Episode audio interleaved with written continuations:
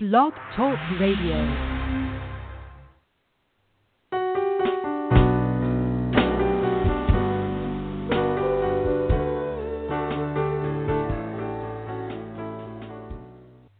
Hi, I'm author and publisher Tracy L. Slatten. It's my belief that the most interesting, creative, and original voices today are heard outside of the big corporations, studios, and galleries. Individuals of courage, inspiration, and vision are seizing the opportunities to create and promote their art themselves. I'm here to support them and to bring their stories to you. On this show, I'll interview independent artists of all kinds, unusual thinkers, and even some healers about their process. How do they do it? How do they start with an idea and bring it to life in the world? This show intends to illuminate the journey. Feel free to call in to 516-453-6052 with questions, or live chat with me at blogtalkradio.com/independent artists thinkers. Great to have you with us.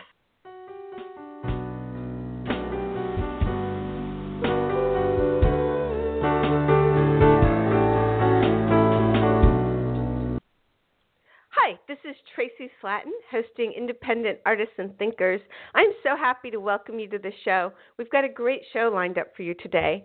I'm really happy and humbled and pleased that so many people are listening to the show live and in the archives and in the iTunes podcast channel. So thanks for listening. I really appreciate it, and I hope you're enjoying the shows. I am. So I created this show to support those brave souls who are operating outside the structures of the big established corporations and structures. As the intro to the show says, I intend to illuminate the unusual journey and to bring it to you. I'm interested in alternatives to conventional thinking and conventional answers. I'm interested in creativity, fresh ideas, unusual perspectives, and originality. And this show aims to bring you models of people who embody those qualities. Please do call in with questions or comments to 516-453-6052. Usually you can live chat me, but for some reason today the live chat is not working. I had some trouble getting the Blog Talk Radio studio going. I don't know if anyone tried to open the page and it wasn't working. There were some technological issues. Technology isn't perfect. It's just sometimes wonderful and sometimes doesn't work at all. So, but you can email me and I will try to answer any questions, but the live chat is broken today. Email me in between shows if you want to suggest a guest or have me ask questions of a particular guest. You can reach me at tracy@tracylslatten.com, and that's Tracy, T-R-A-C-I. Oh, and please do call in with questions or comments to 516-453-6052. Call in, especially today because the chat room's not open. In the coming weeks, I've got some fascinating guests to come on.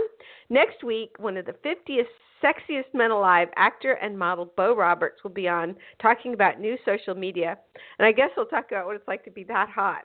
So tune in and keep checking the website, independentartistthinkers.com, and the Blog Talk Radio page to find out who will be on the show.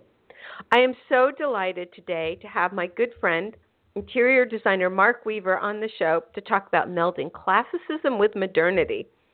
Mark Weaver, a native of Southern California, formed his design company, Mark Weaver Associates, in 1970. Mark's extensive portfolio covers a diverse and distinctive body of work, including residential installations, private aircraft, yachts, and private island retreats. Projects range from Los Angeles to New York, restorations of historic estates in Nantucket and Santa Barbara, a townhouse in London, renovations interiors for a 16th century palazzo in Piacenza, Italy. His work also includes a prestigious list of private corporate installations, including offices for Fortune 500 companies. Mark's hallmark style, and it really is beautiful, integrates the old with the new, blending clean modern lines with classical elements.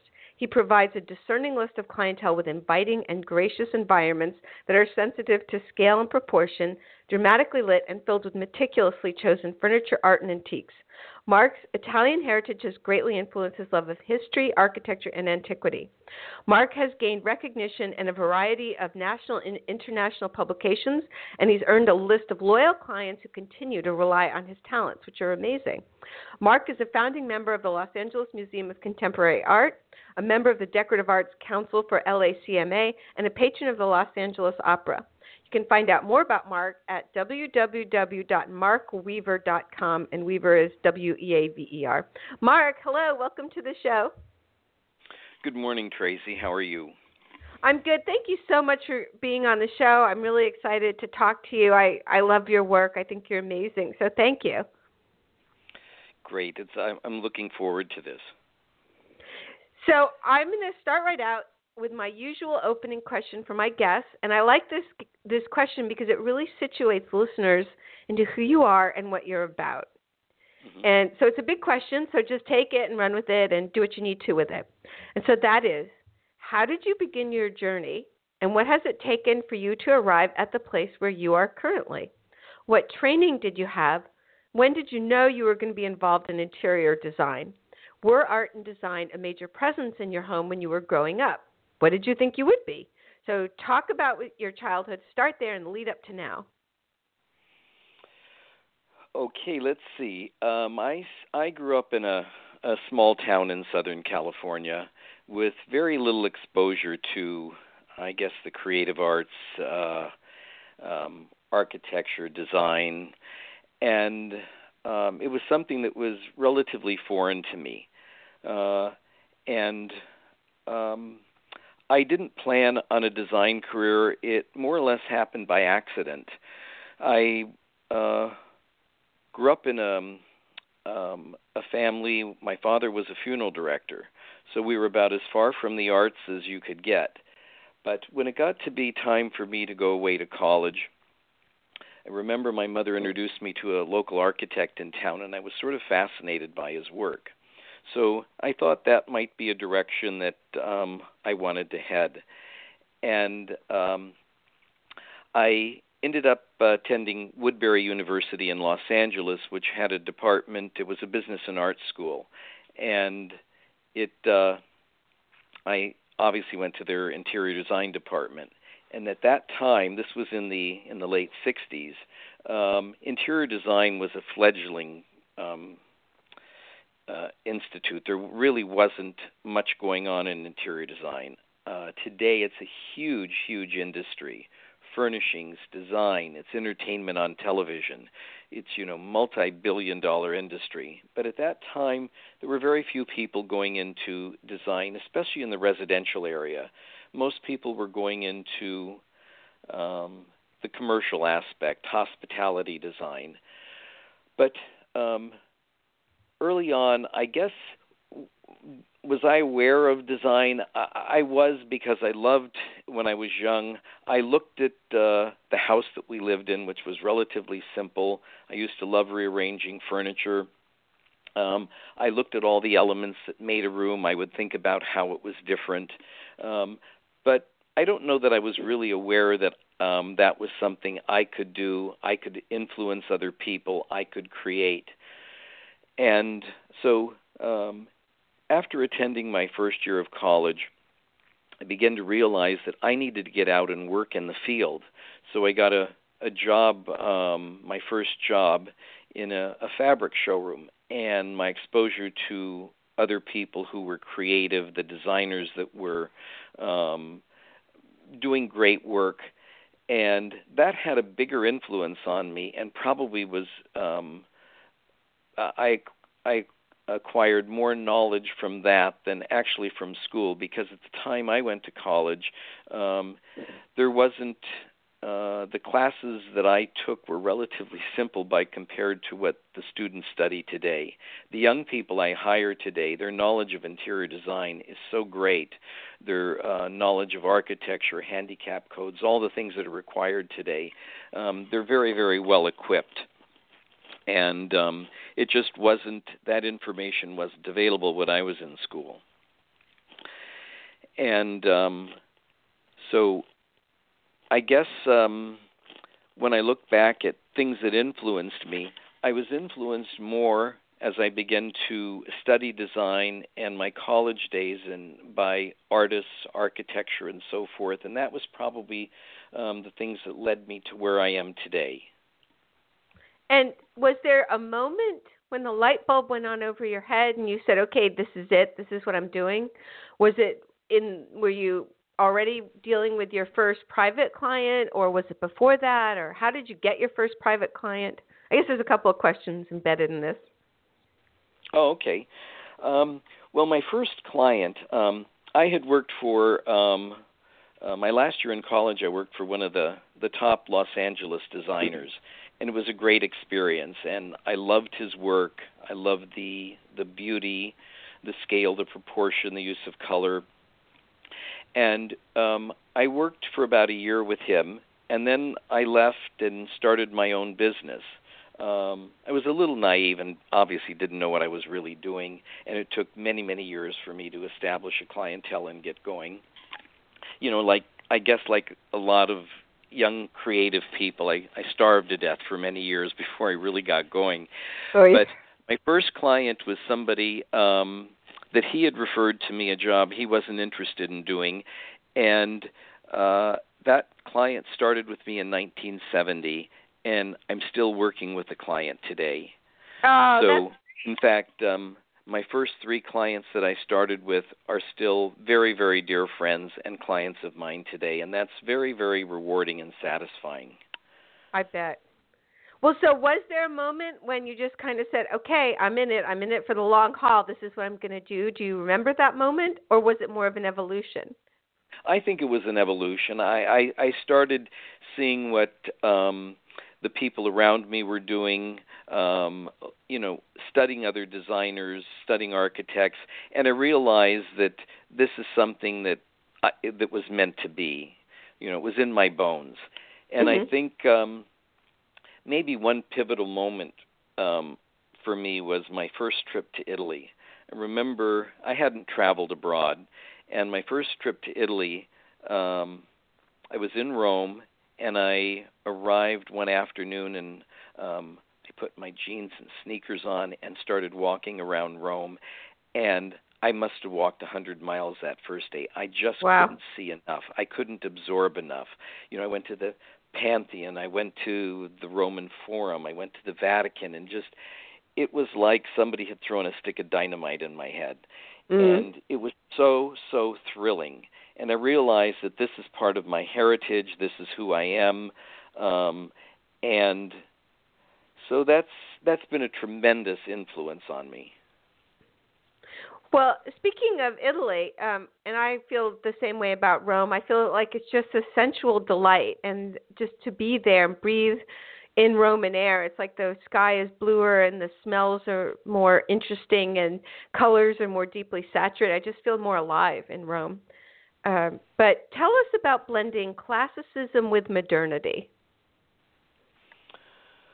Well, my personal style, I guess for myself, every project we work on is really rather unique. It's original. We try to make it original.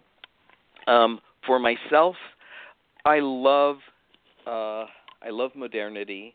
I love modern design, modern art, but I also love classicism, as you know. And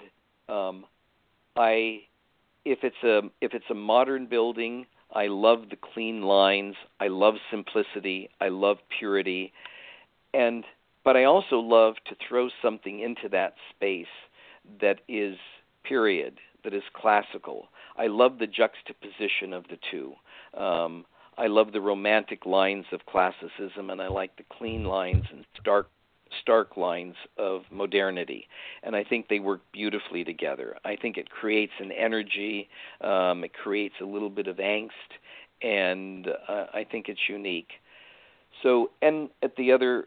And I love classical architecture, whether it's neoclassic or even modern classic architecture. And I love putting clean, modern furniture in it because I think that works beautifully together.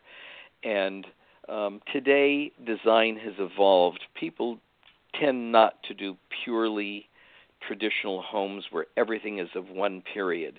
It's morphed and evolved into... a more creative, original art where people are mixing things from all periods, all styles. And, of course, it has to be well done and it has to be well curated, or it's going to look like a hodgepodge of stuff you shop for at a garage sale. So there is an art to that. But I find that it's very creative and it's very exciting to be in spaces like this where there are collections of beautifully curated furniture, antiques, accessories, and, furniture, fabrics, art, rug, and so forth. So where do you start? Like when you walk into a space for the first time and you're looking around, where do you start? And can you give us some examples? Sure. I think the starting point for me is obviously, let's say we're working on a house, is the architecture of the house, because that's going to give you a direction, a very strong direction. And what we try and do in working with a project is create something very unique, something beautiful, and also something that people can live in. There's a difference between creating a great space that's stunning to look at or that photographs well for a magazine and something that people can actually live in and functions. Because if it looks great and it doesn't function for their lifestyle, in my opinion, you failed as a designer. Mm. So first of all, we look at the architecture of the house, and then in interviewing people, talking to them about their lifestyle, how they function, you begin to learn certain aspects of where this journey is going to take you. And then looking at the architecture of a house, in many cases, you'll see things that are just really wrong. These spaces don't function properly. Perhaps windows are bad. There's not enough light in the room. The doorways are too small. Certain details are wrong. The moldings, whatever. And so we look at the bones of the structure, and then we go from that point to the very end product, and we look at how the room is going to be finished and what it's going to take to get it to that point. So a lot of times you'll find a space that really needs to be cleaned up, worked on, and made correct so that the end product is beautiful. Because a beautifully constructed room will create a sense of harmony. It will create beauty. It will have a good sense of proportion. And ultimately, it's going to have this energy. When you're in the room, you're going to be very aware of it, whether it's conscious or subconscious. And it's interesting when people go into a room, the effect that a well-constructed home or room has on them. Mm-hmm. So we look at the architecture, and obviously everything is budget-driven. It depends on the size of the project, the scale of the project, and, money, unfortunately, directs you to the type of items that you're going to select. But that's not necessarily a detrimental thing. Mm-hmm. So if you're creative, you can find something expensive, you can find something inexpensive, and it might just be the ideal thing that makes that room special. Mm-hmm. So we look at light, we look at lighting, we look at natural light, we look at the landscape outside. To me, I live in Southern California, so landscape is paramount here. We have wonderful light. We have beautiful landscaping year-round. So bringing the outside in is very, very important and critical to me. And if you have a spectacular garden, to me, sitting in the room and looking out a window or the doors out into the garden is like looking at a great painting. Mm-hmm. So that can be one of the influences that will affect the color, the texture, and the direction of the room. And, of course, everybody has favorite colors, favorite types of things that they like, and you incorporate all these elements into the room, and ultimately you'll end up with a great product.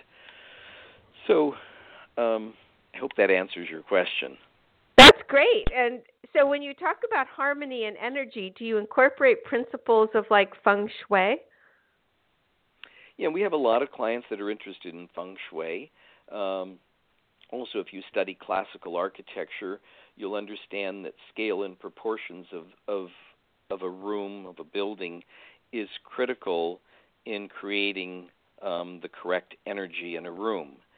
And I know this sounds a little ethereal, and a lot of people think you're whacked when you talk about things like this, but it's very true. It has a profound effect on people.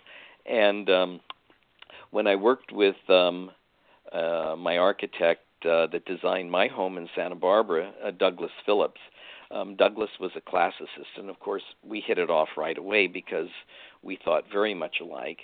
And in working with him, you know, he would explain to me why this room had to have a ceiling of this height with the proportions of the length and the width and so forth. Mm-hmm. And, you know, if you take the living room, for example, being in that room is it's a very powerful experience. Yes. And forgetting the furnishings for the moment, but because of the proportion of the room, it just feels right. There's something magic about that because of the punctuation in the walls of the doors that are the proper scale and they're in the proper position and the rhythm of the doors and what they focus on outside.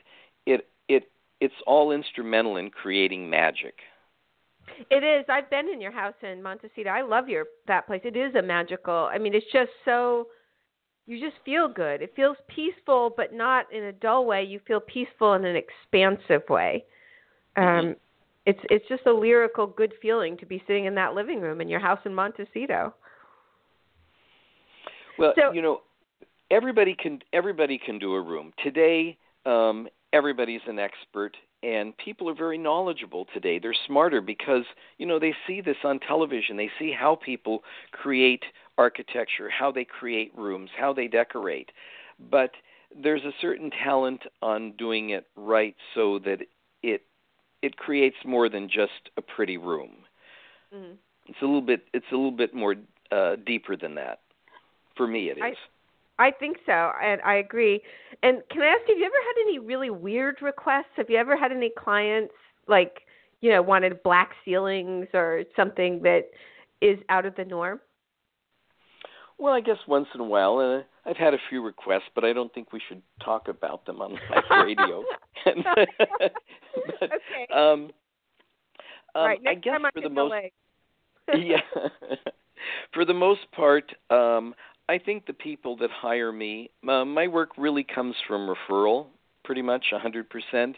And people that are hiring us because they know of the type of work we do, I guess they're not hiring us because we do trendy, outrageous interiors. They're looking for us for work that holds up over a period of time, that has a longevity to it.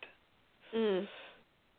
So who are some of your inspirations, like architecturally and art and interior design? Who are some of your inspirations? Well, you know, that's a great question. And there's so many people throughout my career that I've admired who've been a great influence. And I guess probably one of the single biggest influence for me was Andre Palladio, the Renaissance architect. Mm-hmm. And I remember when I became first aware of his work, I thought, geez, this is the most beautiful architecture I've ever seen. And you know, it's his work has been copied from the 15th century through today. You look at the great buildings in Washington or around the world, they've all been influenced by Palladio. And Palladio was influenced by the great Greek and Roman architects.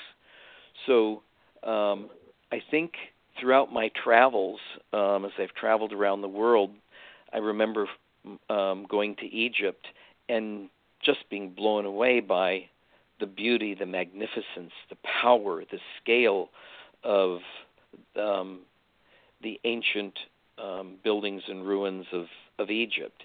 And then you look how that influenced Greek architecture and Greek architecture is pure, it's clean, it's classical, and it's imitated today in every form, even in modern adaptations of that.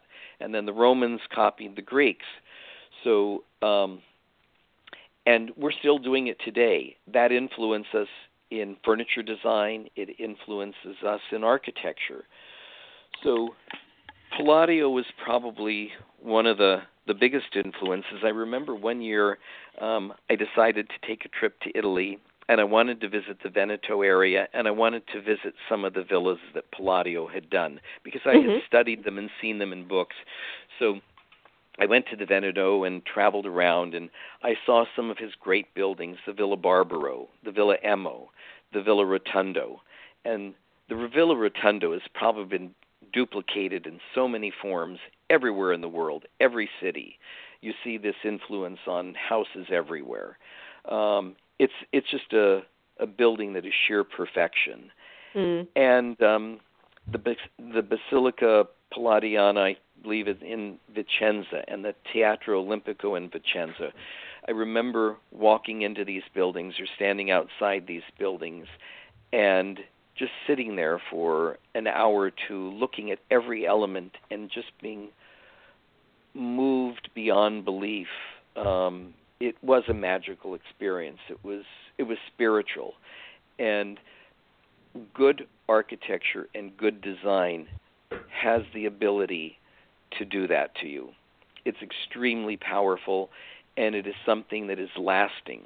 We're looking at buildings from ancient Egypt that are over 2,000 years old. You're looking at buildings in Greece and Rome that are thousands of years old and still admiring them today. They're the greatest attractions in the world.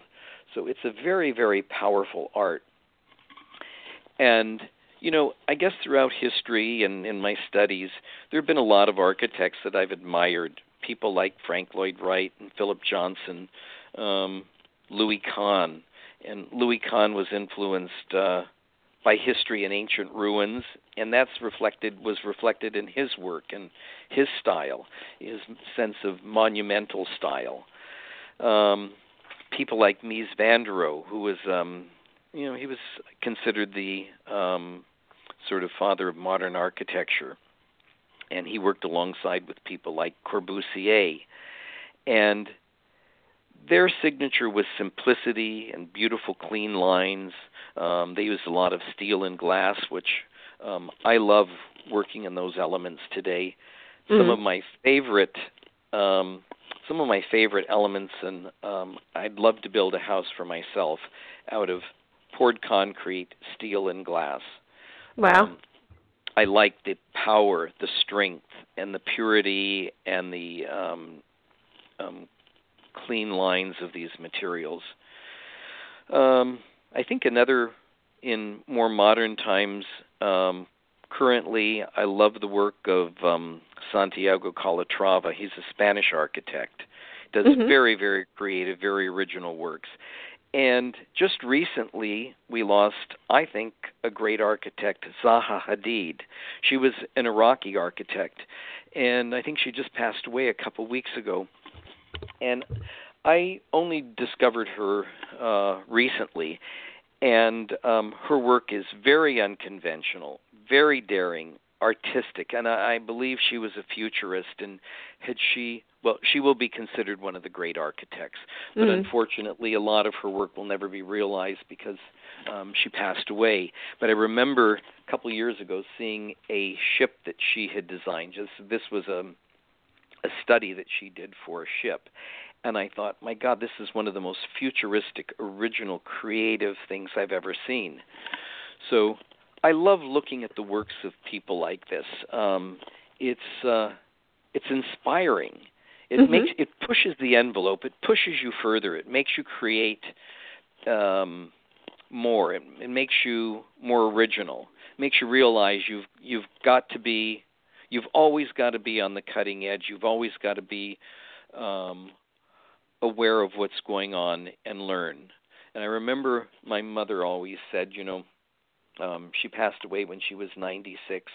And God bless her. She said, you never, I always want to study what's going on in the world, even though I may not like what's going on or I may not like what I'm looking at, but it's very important to be aware and to keep your mind active and learning, because I think when you are satisfied with what you're doing, you've stopped being creative. I don't think you can ever stop that development.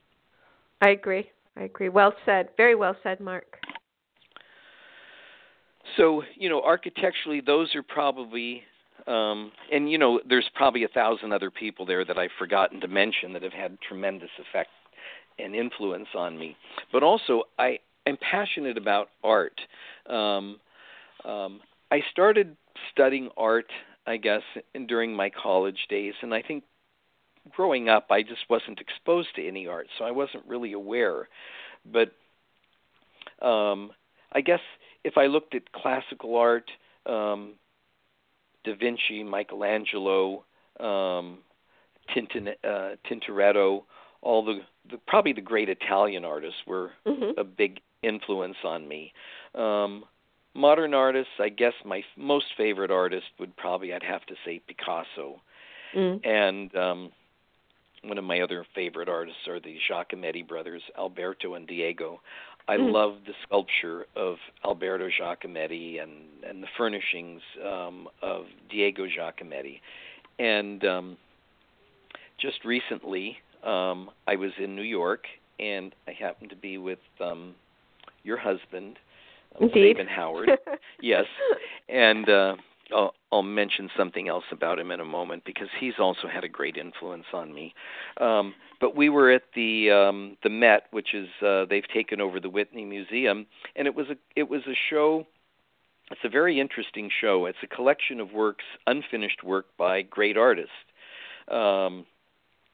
and it spans from classical works to modern works. And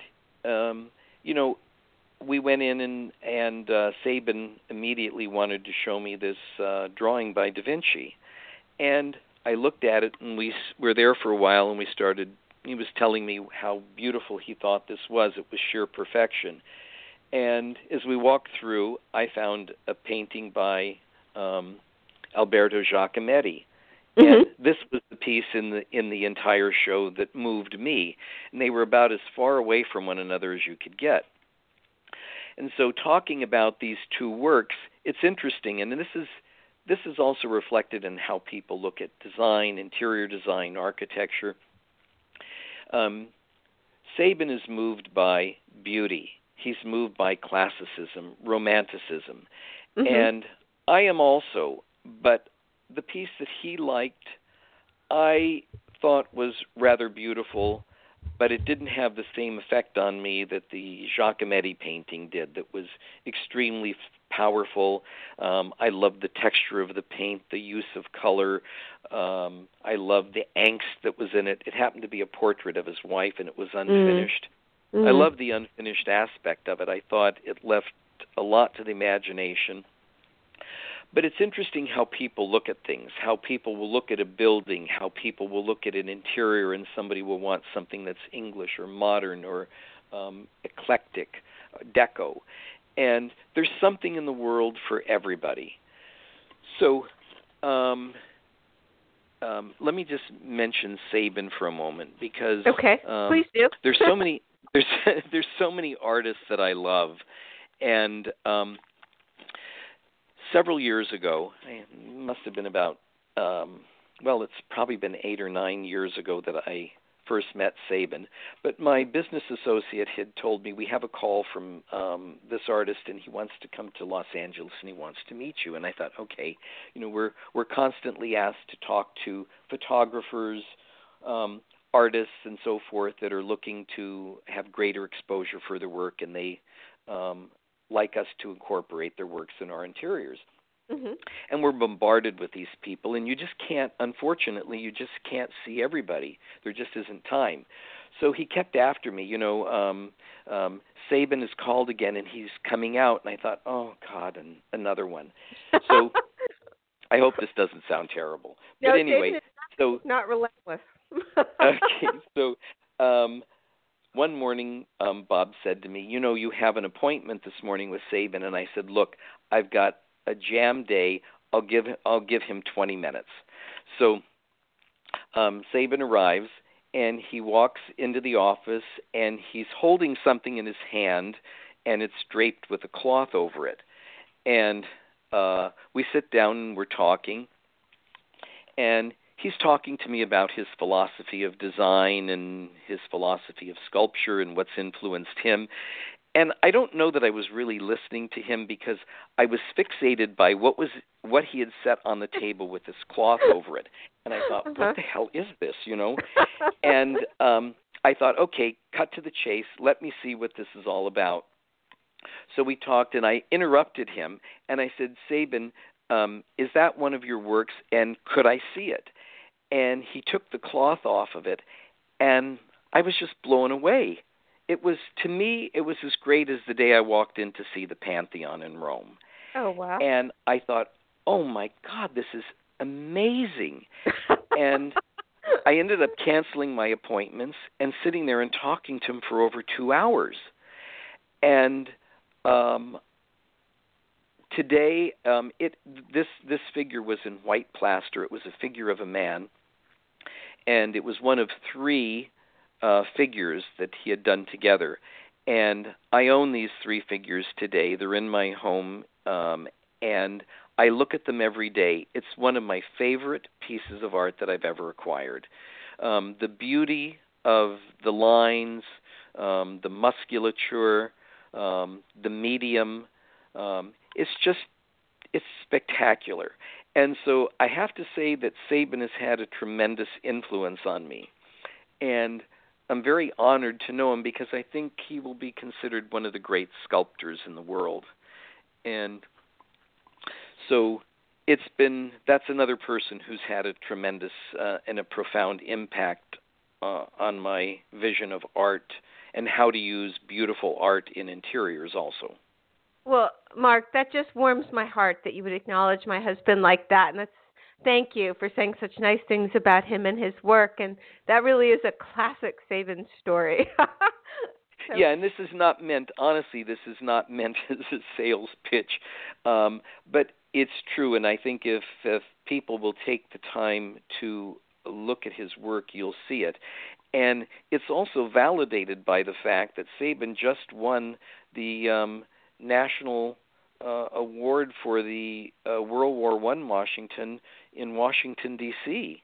He was, out of all the applicants, he was the one that was selected to do this monument that will stand in Washington and for time and history. Yeah, so we're excited. It's very exciting. Well, thank you. I am now going to just take 30 seconds to make a sales pitch of my own for my book. So if you'll just wait, and then we'll come right back to you. I have a little commercial I play, okay? Sure. Okay, so 30 seconds. Hold on. When you find an author you love, you read everything they publish. International best-selling author Tracy L. Slatten is one of those writers. Her book Immortal is a rags-to-riches to burnt-at-the-stake story of an orphan boy in Renaissance Florence. Broken is the story of a fallen angel in Nazi-occupied Paris, and her award-winning romantic paranormal dystopian after-book series. Also her bittersweet sci-fi romantic comedy The Love of My Other Life. Read one and you will be hooked. Find all of her books at TracyLSlatten.com. Mark, are you there? Yes. So that is a sales pitch. I hope my listeners are buying my books, and anyone who wants to buy a sculpture by Sabin can also contact me, and I will get you a deal. So back to you. I know. Back to you, Mark. What are the major challenges you faced in your work so far, and what are the major rewards? And were there any detours? Well, there's always challenges in our work. There's always, when you're working with an existing structure, there's always elements that you're working around, a lot of times you don't have the luxury of correcting architectural elements that really functioning right. So, but we try and be as creative as we can to minimize those elements and create something that draws your attention away from those items. Like a weight-bearing wall right in the middle of somewhere where you need space? You might end up with a column in a room that has becomes the structure. It's the structural element, and you can't move it. It's the building will collapse if you do. There may be windows that you can't change the proportion or enlarge because it's a bearing or a shear wall, and so you work around those elements. And if you're creative, you can come up with something usually that corrects it. And, you know, it's interesting because a lot of times there's things in a room that you are fighting at the beginning, and at the end, those things end up being the one little special thing that's kind of quirky or unique in the room, and it ends up being a positive rather than a negative. Oh, cool. And your question about what's most rewarding about my work? Yeah, what are some of the rewards of your work?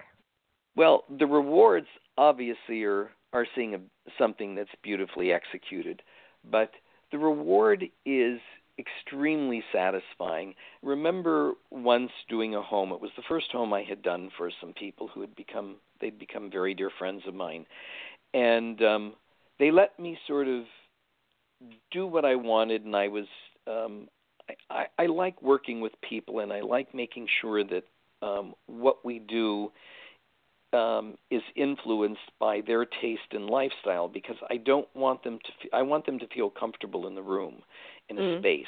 I want it to reflect their taste, not just my taste. I can create a beautiful space. I can be spectacular, but I don't want them to be comfortable in my space. I want them to be comfortable in their space. So when this project was completed, their home, I remember getting a call from him one day, and they had a function at their home, and he said everybody was just raving about the house, how beautiful it was, and what a great sense of style and taste. And I remember him saying to me that it was the first time in his life that he felt proud of his surroundings, that how people were admiring him. And I said, well, Gary, it has nothing to do with me. It has to do with you. And he was very complimentary to me and very grateful to me for creating something for him that made him feel so good about himself. And I thought that was really very flattering and very kind. I loved hearing that. And I remember doing a house for a young couple. They had two young sons, kind of a dysfunctional family. And the kids were running around. They never were home. They never had dinners at home. And we did the house. It was rather pretty. I remember after it was done, them calling me and saying, you know, this whole process was a little tough and obviously expensive. But she said, for the first time in our life as a family, we're having dinner at home. The kids stay at home. All their friends want to be in the house. They want to come over and be here. And she said, it's amazing what a profound impact this has had on our family. And I thought, gee, you know, what we do is not frivolous. It's not just making pretty rooms. It's creating lifestyles and environments for people to function in, and it has the ability to alter people's lives. And it made me feel great. It made me feel that I'm doing something that is important. Absolutely, yeah. So I think that's very, very rewarding. And were there any detours? Were there any times that you felt like you were detoured off your path?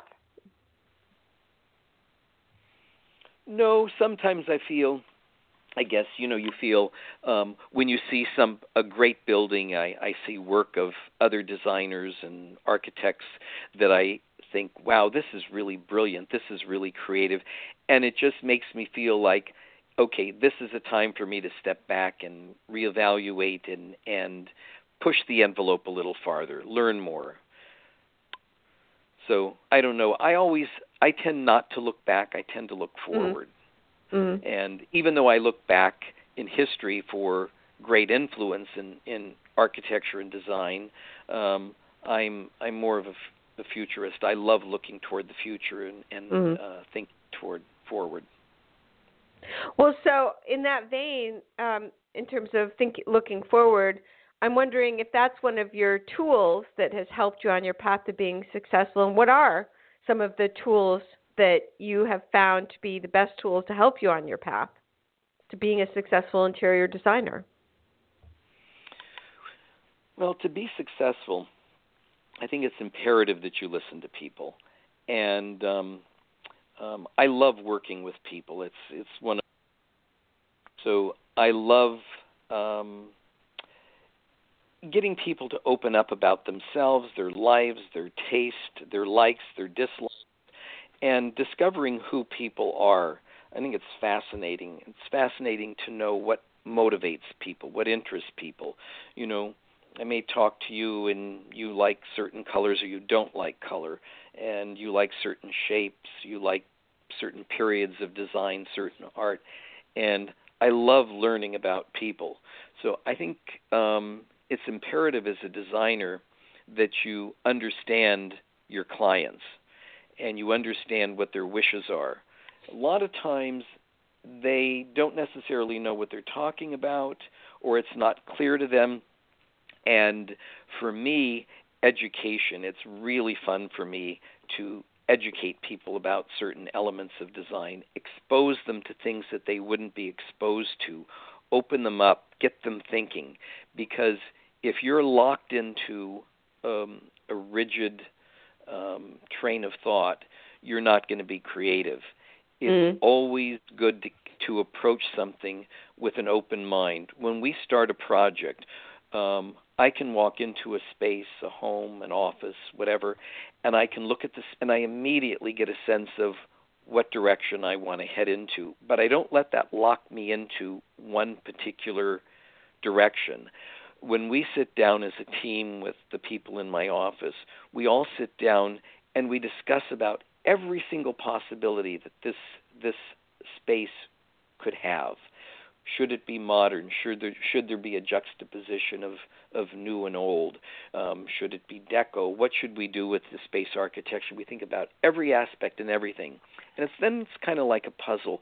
Then you start putting these different elements together. You study what the client likes, what things they want in the room. You start working with them. And all of these elements start coming together like a puzzle. And the end product is usually exciting. It's original, and it reflects your sense of style, proportion, scale, and the client's sense of what they're trying to achieve, warmth, comfort, beauty. And did I open-minded, that? Yeah, you're saying some of the best tools are open-mindedness, flexibility, and a willingness to really listen to your clients. Yeah, and I think, and at the same time, it's imperative that they're open and listening to you, because a lot of times you get people and they are very rigid, and they say, no, that's not what I want. And when I run into a stumbling block like that, one of my dearest friends will do that, and she'll say, no, I don't like that. Don't show that to me again. And if I feel very, very strongly about something, I'll just drop it for a minute because I realize that's a dead-end street at the moment. But then maybe a week later, a month later, I'll come back and I'll say, you know, I've been thinking about this, and I want you to reconsider something that I mentioned a couple weeks ago. And they'll say, well, why do you feel so strongly about it? And I say, and I explain it to them, and all of a sudden they'll go, oh, I understand that. That's a great idea. And you know, and I find myself a lot of time, I may be at a museum or somewhere and looking at something and going, oh, I really don't like this. You know, why would anybody be attracted to this? And I'll look at it again, whether it's right away or maybe a few years, and it'll have a different reaction on me. So that's why I think it's important to be open. It's important to learn and to understand why people do certain things. It doesn't mean you have to like it, but it's important to have access to all information. And how have you had to think outside the box on this journey in order to be successful?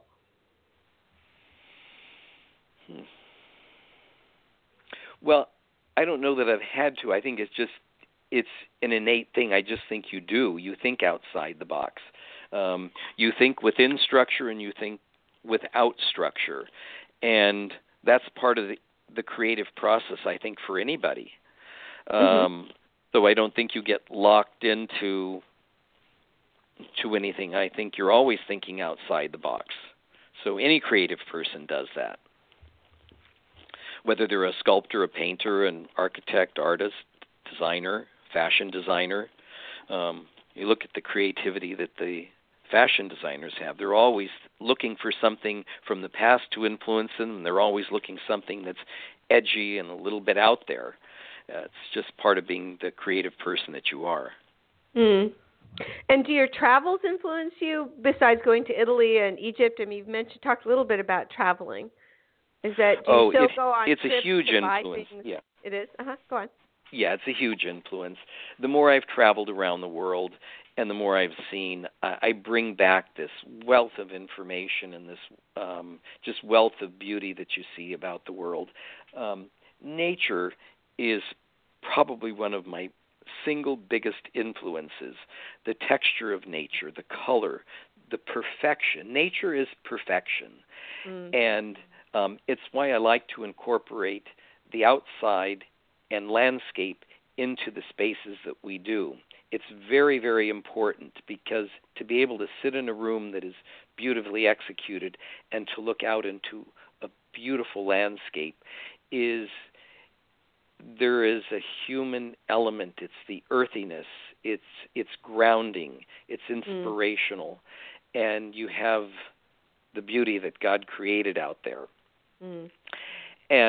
But traveling is hugely influential. Like I mentioned, seeing great buildings in Greece and Italy and the Far East and so forth.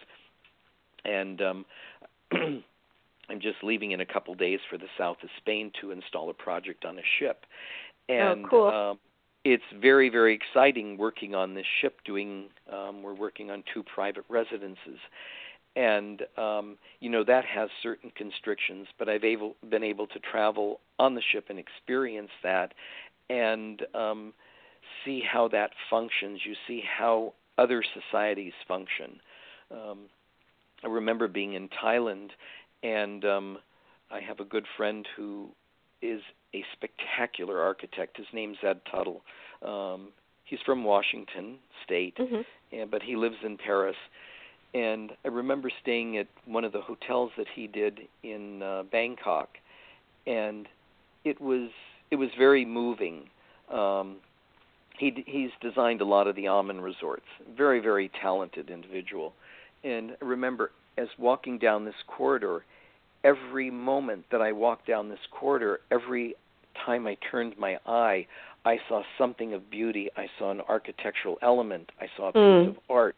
I saw colors, fabrics, textures, and that's really great design. It's very moving. So as you travel around the world, you see the works of great people, whether it's modern or classical, and it's very moving. Yeah. So please, we have about 6 minutes left, so if you would just share with us again, I mentioned your website already at the beginning, but share with us where listeners can find out more about you and your work, and then tell us where you see your work in 5 years or 10 years. But first, say where listeners can contact you and learn more about you. Well, our website is markweaver.com, and it shows some of the work that we do.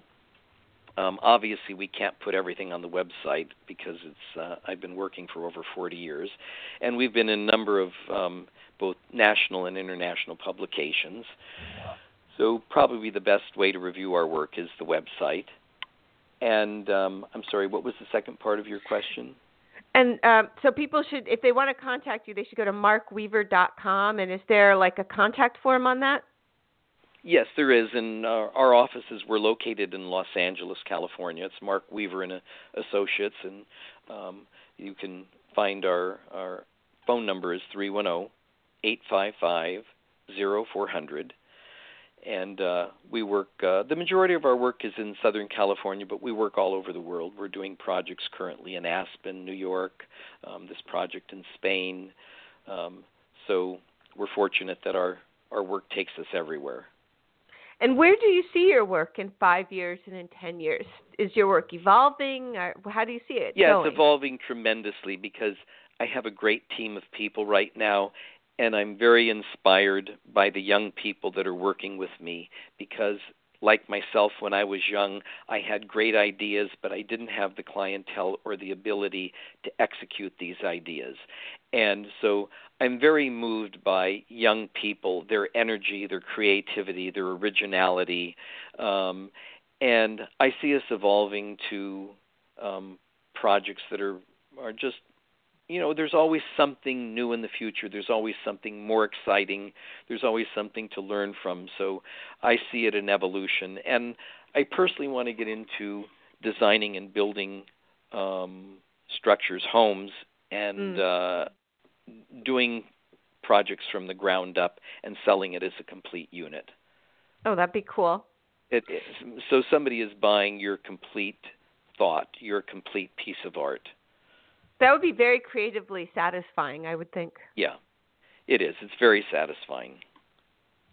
And do you think there's a magic formula for success? Well, there might be. Being an artist, I guess that would be an easier question for a business person. But I think just sticking to your ideals, taking it from your consciousness, taking the direction of your life from your consciousness and going with what's in your gut, I think your consciousness will direct you toward the right path. And what do you do in your spare time? My spare time, I love being in nature. I love taking walks on the beach. I love looking at beautiful art and sculpture, buildings, gardening, exercise. I find that there's a great balance between the body and the mind, so exercise and nature, being in nature, is very important to me into grounding me and bringing me back to reality. And is there this would be my last question, I guess, is there a fun fact or a couple fun facts that people might know about you? People was there a fun fact people might not know about you? Gosh, I don't know. I guess I don't want to come off as rigid. I tend to be a very spontaneous, off-the-cuff person, and I like being original. I like things that are a little quirky. I like things that are edgy. I always like being out and finding out what's new. I avoid trendy, but I love exploring. I think that's one of my biggest thrills is exploration of the unknown. Oh, that's cool. Exploration of the unknown. I love science. I love metaphysics. I love exploring, seeing what's happening with the discovery of the universe. I think science is a great influence on me emotionally and spiritually. I love science. That's so cool, Mark. I really thank you for being on the show. You've been amazing. Well, thank you, Tracy. This was I'm very honored to have you call me, and this was great. Yeah, it was really fun. So I'm going to hang up, and I'm going to thank you again for being on the show. Wonderful. Thank you, Tracy. I appreciate it. Bye-bye. Bye-bye. So that was Mark Weaver, and this amazing interior designer, and you should go to markweaver.com to learn more about Mark.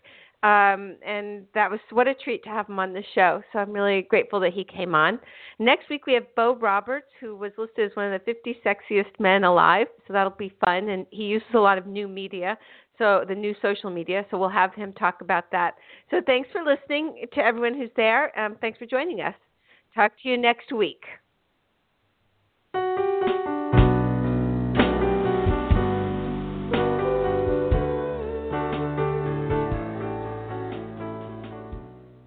This has been Tracy L. Slatten on the Independent Artists and Thinkers Network. Thanks for joining us. Come back next week.